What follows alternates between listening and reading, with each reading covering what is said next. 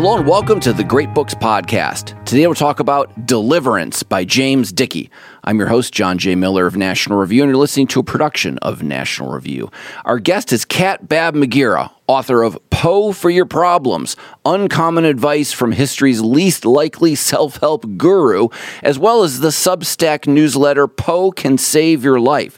She has podcasted with us previously on Edgar Allan Poe, plus Kingsley Amis and James Hilton, and she joins us by Skype as we record from Hillsdale College's campus radio station WRFH in Michigan. Cat, welcome back to the Great Books Podcast.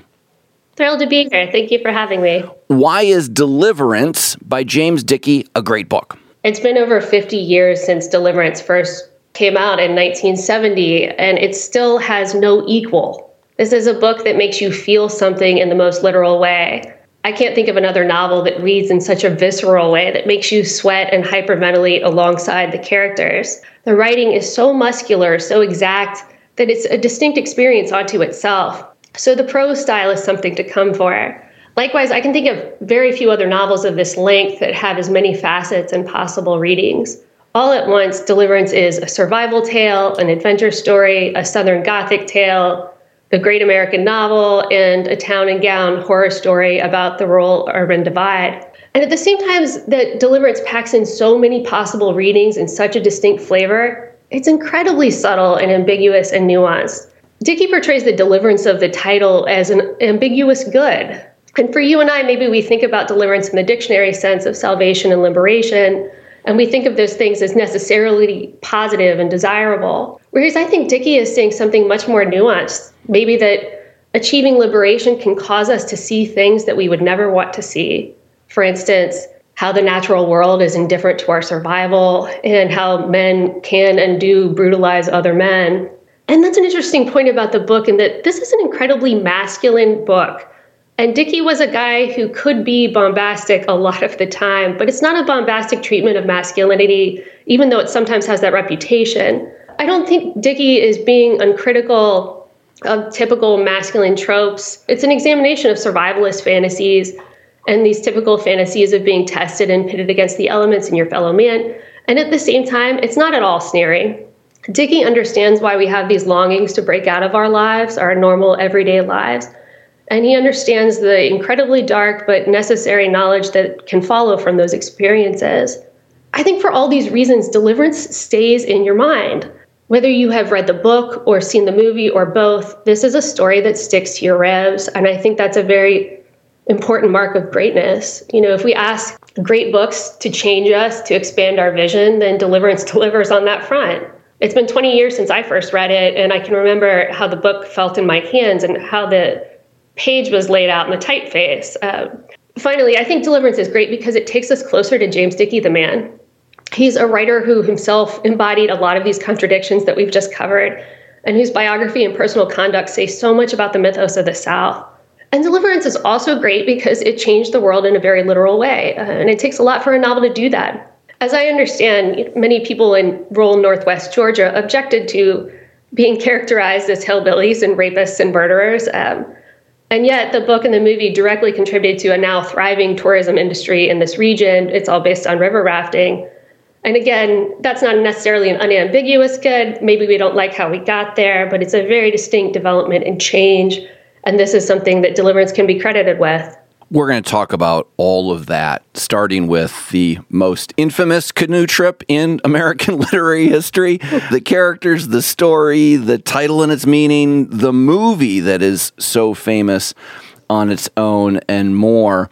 But, Cat, let's just begin with the simple fact that Deliverance, the novel, is essentially the story of four middle aged men from suburban Atlanta who want to go on a canoe trip for a few days in September. What could go wrong?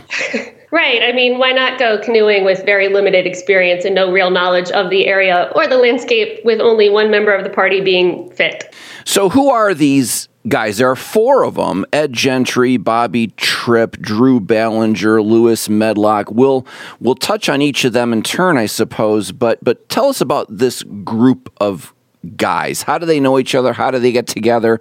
What are they up to? Ed is the narrator of the novel. He's an art director at a small ad agency, and he's pretty content with his life. He's married with a child. Uh, then he looks up to Lewis Medlock, who's the sort of alpha male of the group. Uh, Lewis is a survivalist who enjoys extreme sports, kind of a weekend warrior type. His job is being a landlord, but he seeks fulfillment through these sort of feats of physical daring. And he has trained Ed in how to shoot with a bow and arrow. Then the other two men, Drew is a contented family man who works uh, for a soda company and sincerely believes in his job and is kind of leading a quiet life and of you know a moral observance. And then Bobby is sort of a happy-go-lucky type, a country clubber. He sells insurance and he's sort of like slapping guys on the back all the time. And they go off on this canoe trip. It's in northwest Georgia, as you mentioned, a, a, real place, but some of the place names are fictionalized. Why should we worry about them? It's just a canoe trip down a river. Why is that hazardous? Uh, well, at the time in the novel, Lewis points out that no one has really properly mapped this region. There are no accounts of anyone rafting down this section of the river. The reason they're drawn to it at this particular moment is because the river is about to be dammed and a, a hydroelectric plant built there. So this is essentially the last chance to go see this unexplored region of Georgia. Cat, I want to bring up the movie now, partly because it's so well known, and many of our listeners will have seen the film. They will know less about the novel, I'm guessing. Our impressions of the film probably shape what we think of the novel. Uh, it's also worth mentioning. This is probably the only time in the Great Books podcast I'm going to be able to say the name Burt Reynolds because Burt, Burt, Burt, Reynolds is is the star of the film and he plays Lewis Medlock, the outdoorsman, the survivalist that you just mentioned. But the film came out in 1972. Uh, tell us a little bit about that and its reputation. Dickey was involved in the sense that he wrote the initial drafts of the script. He was extremely excited about the movie. He loved film. A English director, John Boorman, came and they shot it on location in Northwest Georgia with this cast, which, as well known as these actors are now, Jon Voight and Ned Beatty. Uh, at the time, everyone was essentially an unknown uh, Burt Reynolds was coming off playing a detective on a forgotten TV show. And he was a guy who also loved these kind of physical feats. So the actors did a lot of their stunts. And the film actually did uh, show them going down the river without safety equipment. When Jon Voight climbs the cliff in the movie, he was doing that freehand, not using a stunt double needless to say, uh, everyone did get injured in the process of it, and it was incredibly dangerous at moments. Uh, son says in his memoir that he thought because of the subject and the material that they were working off of, that the actors were drawn to proving themselves physically. But in any case, you're right, it became a very famous film. It made all the actors famous.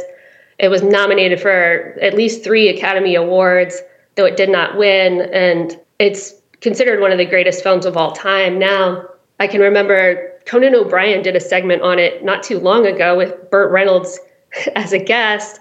And Burt Reynolds said that oftentimes when he shows up a place, people tell him to squeal like a pig or other such lines from the movie. The novel Deliverance was published in 1970. The movie came out very quickly after 1972. And I want to get back to the novel, but I got to ask a couple more questions about the movie. It's got two really well known scenes one just famous generally, the other infamous, and you've just alluded to it. And I want to ask about the first one first, which is there's, a dueling banjos scene, which you have to hear to to appreciate, I suppose, as well as as well as see. Why is that so well known? Is it also in the novel? There's a similar scene in the novel, but it's considerably considerably elaborated in the film in the film you see drew's character and a local boy once this is once they have gotten to the river they're about to go but they're in the last tiny little town and they run into this young boy with a sort of inbred or developmentally challenged look and out of nowhere he begins playing banjo against ed and they play for it's a five minute scene an incredibly uh, incredible feat of musical performance uh, now justifiably famous. The song had been around for a while, I want to say since the 40s, but Deliverance made it famous. And of course, there's a lot of YouTube commentary about this now. It's a distinct memory for a number of people. And then there's the other scene, the notorious one. It's a controversial scene of sodomy.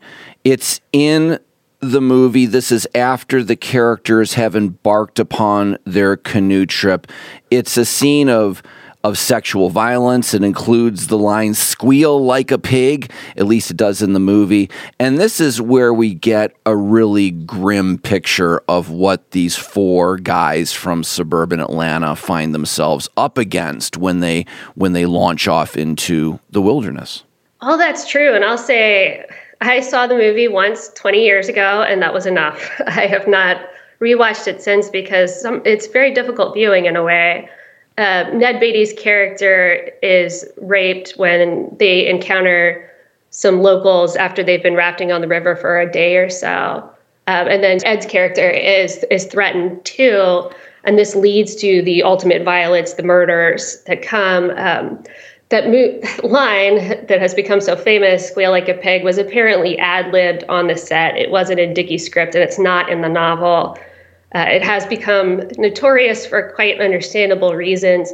I want to say that the the scene is is beautifully acted. Ned Beatty couldn't have a, done a better job. The kind of vulnerability that it takes to shoot something like that is something that I admire. Even though I think we all can say it's it's pretty tough to take because it's just so it's so violent and, and brutalizing.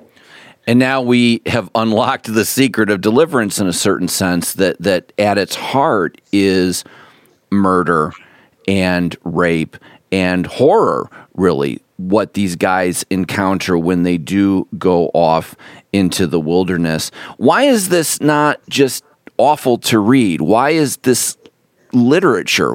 What is James Dickey saying to us? Why should we put up with it as readers? That's a very important question because it's not as though I, I, certainly don't consume literature about these topics containing scenes like this for pleasure, but it's dramatized in the book, which uh, it, it's about if you are a victim of this kind of violence, man on man, can murder ever be justified? What happens when we take justice into our own hands? Is this a better moral code or a lesser one? It's, it's using the scene and the act to ask incredibly huge questions about our existence, about moral life, uh, which I think are worth asking and answering. Early on in the canoe trip, Ed Gentry, our narrator, says of Lewis, he says, quote, he's going to turn this into something, I thought, a lesson, a moral, a life principle, a way. And that's with a capital W, which I should note a way. It also puns the word away. At any rate, uh, what is the possible lesson or moral or life principle we uncover in deliverance? Well, if you think about one of the most common logical fallacies there is, is that what is natural is what is good. Uh, we conflate naturalness with goodness. And Dickey, I think, is arguing that we may not understand nature as much as we would hope to, and that once we do, we can be shocked by what we learn. And this raises a number of ethical questions about, you know, man's nature too. It has a kind of Lord of the Flies feel to it, I think, with this descent into savagery. Lord of the Flies is about boys, but this is about men and the question of do they become monsters? That's true. And I mean, considering what they are hoping to get out of this weekend, which is just a little macho bonding, drink a little beer, hang out together, get away from, you know, their families for a weekend, and then what they actually encounter is something beyond what any person shopping at REI ever wants, you know, which is absolute uh, violence and being pitted uh, in a situation of, you know, kill or, or be killed because eventually the uh, the surviving hillbilly does try to murder the rest of the party. So they're forced to confront these questions beyond anything they would have desired, which I think can tell us something about, you know, we live in a day and age in which survivalist fantasies are, if anything, more common. I mean, you have Wall Street bros wear North Face vests every day of the week. There are stores like REI and Bass Pro and so on, and, and many people, you know, often perform and enjoy outdoor activities. Um, I mean, perform in the sense of they make it a part of their personality. So this weekend warrior vibe is still very much with us, and this is a story about the consequences of that and what we invite beyond what we think we're inviting. To what extent is this a Southern novel? And I'll note that it takes place in Northwest Georgia on something called the Cahulawassee River, which is a, a, a fictionalized place name. It's a, it's a great American place name, or at least it could be, the Cahulawassee River. But how is this a Southern novel beyond its mere setting? I think it's Southern in its themes and the Gothic dimensions of its story and its evocation of nature and animal consciousness to a distinct to a degree. Um, Dickey himself was a Southern writer who explored these themes about as well as anybody did in the 20th century, which is saying something. The way it portrays the rural urban divide, I think, is incredibly distinct to the southeast part of the country. Atlanta versus rural Georgia. I say this as someone who's from South Carolina, that even when you grow up there, it's all thought of as the South. It's not all the same place. Um, from the outside, it's often stereotyped as being, you know, as having only a few traits. Actually, it's got so many, and not all of them are desirable or easily resolved You used the word Gothic a moment ago, and we think of Gothic literature. What comes to mind, I suppose, is the novels of Ann Radcliffe and what what Jane Austen satirized in Northanger Abbey. And there's a kind of subgenre or an evolved genre called the Southern Gothic uh, literature. What does that mean? I think, in, as applies to Deliverance, you're talking about an incredibly dramatic portrayal of a landscape that both reveals and creates the characters' actions and inner lives. One of the problems the characters face after the horrible rape incident is what to do with a body because because they kill one of the attackers. Uh, the other escapes, but they kill one of the attackers in this scene, and they face the question: What do you do with the body? Do you inform law enforcement, take it to them? Do you bury it and hope the whole thing goes away? And so on. That's an important scene in the story. Yeah, as they see themselves at that moment, they know they came to this place, right, this region, to do something that they had not really looked into before doing. Uh, so they know they're in over their heads, and yet they did not invite this violent encounter, which happens when, so they're in two different canoes, two men to a canoe, and Ed and Bobby decide to stop off on the shore for a little while. That's when they encounter these two hellbillies who, you know, they rape Bobby and they threaten Ed in the same way. Lewis and Drew come up, and Lewis is able to murder one of the attackers, but the other one gets away. So they're stuck with the body of the one that's just died, and they debate among themselves.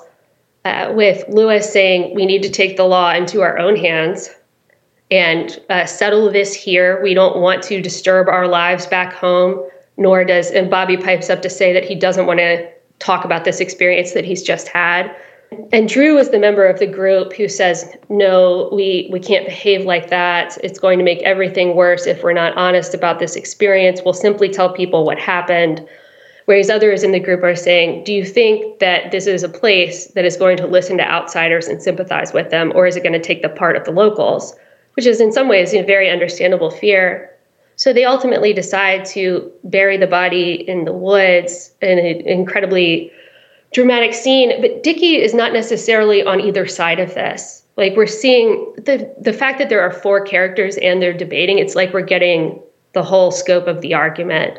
Whereas someone could say, you know, absolutely, you have to obey the law in all instances, otherwise we're lost or you know people who who could see the greater opportunity and the more important thing to be to contain this experience uh, right there where it's happened in the woods and that in this case uh, murder could be justified because of the attack that the murder immediately preceded. It's a pretty short book. My copy is less than 300 pages, and it really just zips along when you read it.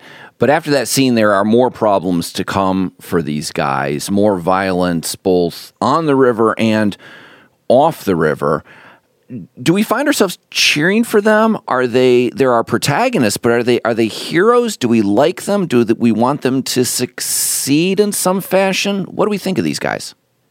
That is a good question. I think it depends on the individual reader. I read it as just being transfixed, you know, being gripped by this dilemma, the scenario. I want the canoers to survive, um, and I want better treatment for Bobby than he gets from the members of the own, of his own party. At the same time, you know, these are incredibly difficult questions. Like we're talking about, like after that initial murder, they continue down the river. The water gets even rougher. They find themselves deep in a gorge with cliffs 150 feet high on either side of them. So there's no way out of the river now. The water's getting choppier and choppier to the point that they're crashing their canoes. You know, their own survival is in question because of the river conditions, not just because of the murderous surviving hillbilly. Whether we would ever want to be in a situation like that ourselves, I think the answer for most of us is definitely no. But maybe I'm not enough of a, an adrenaline junkie to say.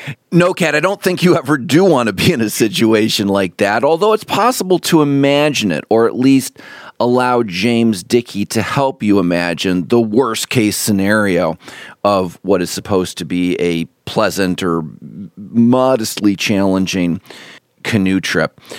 Let's turn now to the title. You mentioned it at the top of the show Deliverance. The simple definition of deliverance is an act of rescue or salvation. It also has a kind of religious dimension, right? Mm. Prayers for deliverance, deliver us from evil, from the Lord's Prayer, and so on. What is this title doing? What is it supposed to make us think?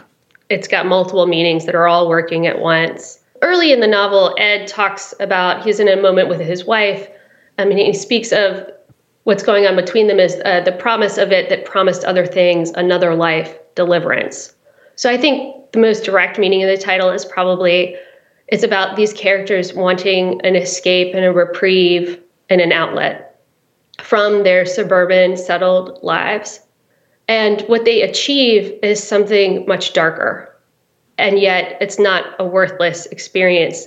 They have come through it, they've survived, they have proved things to themselves that they didn't know were true about themselves, for better and for worse. So they have been delivered into a new life, but it's not, again, it's Dickey isn't kind of saying that this is a directly good thing. It's a horror, at the, and at the same time, it's a proof of strength on a level that they didn't think they were going to reach.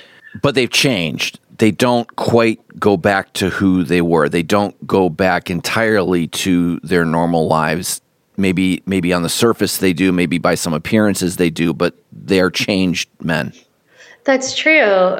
Once Ed is back uh, with his wife and young son, he sits by the window waiting for the police to show up. When they left the when they finally escaped the river, they left the region after speaking to the local police and they lied to the local police about what had actually happened. They say that uh, Drew, who was shot and then drowned, they say that he merely drowned. Uh, they say that the, their other injuries are attributable to the rapids, and that's all that happened. They never encountered anyone. So these lies, they haunt him. The the things he's experienced haunt him where he's sitting looking out of a window expecting any moment for his life to just blow up. The sheriff they encounter in the movie is portrayed by James Dickey, the author of the novel, the author of the screenplay. Tell us about James Dickey. This was his first novel, but he was a literary veteran at this point in his career in 1970. Who was this guy? Dickey is a fascinating figure. Uh, one of the great poets and novelists of the 20th century, certainly from the South, but really of the U.S. entirely, I would say. He uh, grew up in Atlanta in the 20s. And the, the thing to know about Dickey is that he did not often tell the truth about his own background. His own son said that Dickey was uh, interested in the creative possibilities of the lie. and your Dickey biographies and, and memoirs about him, they're all they have a debunking nature to them. For instance, Dickey often said that he grew up in rural poverty in Northwest Georgia. Actually, he grew up in a mansion in Buckhead, Atlanta, being driven to school by his chauffeur. Uh, so he often claimed a difficult, hard scrabble background that he did not, in fact, have. He was from a very wealthy family that had made its money in patent medicine. In fact, 3S Tonic, which was the patent medicine, is still sold in Walmart in the South. Uh, so the fortune's still around. Uh, Dickey also was not a college football hero like he portrayed himself as. He, he did a walk on season at Clemson, but he was not uh, the football hero that he often claimed to be. Likewise, um, you know, he was part of the generation that went through World War II, and in a way, he had a very distinguished record. He was a radar operator who flew over 30 combat missions in the Pacific and encountered some pretty grim things. But what he told people was that he was a fighter pilot to the point where he wrote a poem that people can look up is called The Firebombing, which is about those experiences. But he portrays himself as a as a pilot when he was not. Dickey became in his 30s and 40s, he was an ad man for Coca-Cola in New York and then Atlanta. I find this part of his biography so encouraging. At night, he started working on his poetry and he published four books in rapid succession, the fourth of which, Buck Dancer's Choice, won the National Book Award. And he started to get humongous recognition as a poet, about as fam- he got as famous as a poet ever gets. He had an exclusive contract with the New Yorker. He was hired by the Library of Congress, and he did these barnstorming readings across the country at colleges and got an enormous response from audiences. Actually, his agent asked him to write this novel based on one of his poems about about a similar scenario, not nearly as dramatized or as spelt out. Uh, and he worked on it for years. His son talks about him working on it for the better part of a decade. And when it came out, it was a humongous success that, as successful as Dickey already was by this point, this made it all the more so. And in a way, this brought out Dickey's worst tendencies. A lot of people will know his reputation as an alcoholic, and he certainly was one for about 20 years after Deliverance came out. At this point, he was teaching at the University of South Carolina, where he became a legendary professor, uh, for better and for worse.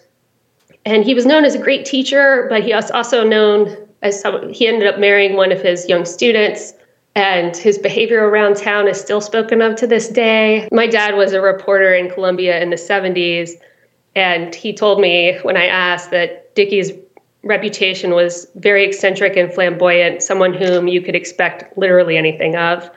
So a lot of his be- behavior was outrageous and honestly distasteful.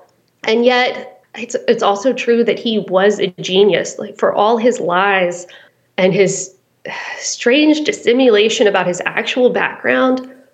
Uh, his fiction and poetry are just, they're of surpassing beauty. They're incredible creative acts. I think, I mean, I, I would tell anybody to Google Dickey's poem, The Heaven of Animals. It will change your life. I think of that poem at least once a week and have for 20 years.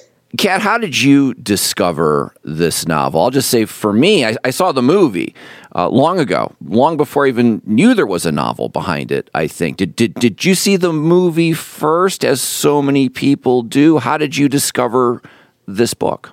Well, I was an English major at the University of South Carolina just a few years after Dickey died, so I never met him.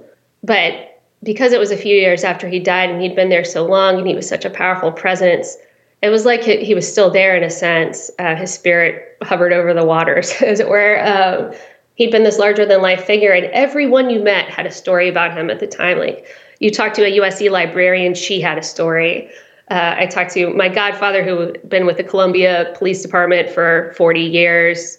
He knew the cops who had arrested Dickey in 76 for drunk driving. Uh, so everyone had a story about him because he was so, such a huge personality all this color. Um, but I will also say that there was a very a serious component to him. Like when I so I heard of his reputation, I heard all these stories. I eventually read Deliverance as an undergrad myself and was so gripped by it.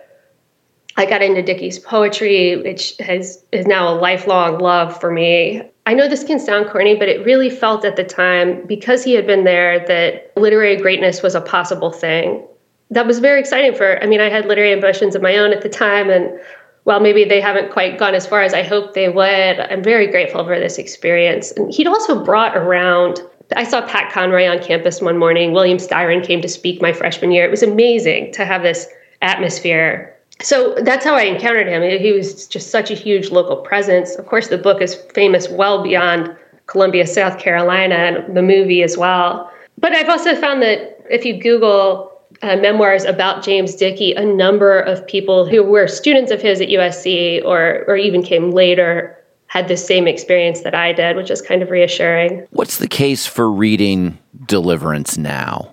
I think, if anything, it's more applicable now than it used to be. It's more true now than it used to be. It's saying something more urgent. I mean, I don't think that the rural urban divide has gotten easier in American politics since 1970. I don't think that we are short of any survivalist fantasies in our own day, whether that takes the form of making an off the grid farm in West Virginia or the rural Arizona, or it's shopping at REI and constantly wearing hiking clothes if you're just going to the grocery store. You know, those are very common things nowadays.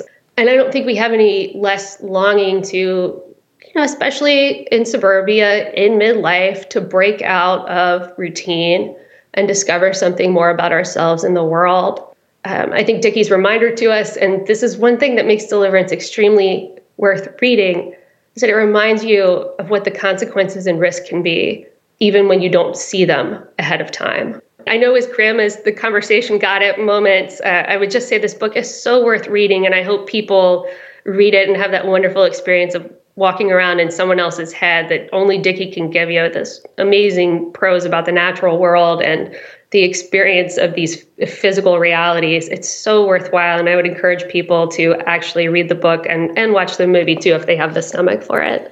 Cat Baab-Muguira, thanks so much for joining us and telling us all about Deliverance by James Dickey. Thank you so much for having me. It's such a huge pleasure to talk about this book. You've just listened to the Great Books Podcast, a production of National Review. Please subscribe to the Great Books Podcast and leave reviews of the show. That helps us keep this podcast going. Send me your ideas for future episodes. You can reach me through our website at heymiller.com. On Twitter, my handle is at heymiller. Last fall, special thanks to all of you for listening. We'll be back next week with a new episode of the Great Books Podcast.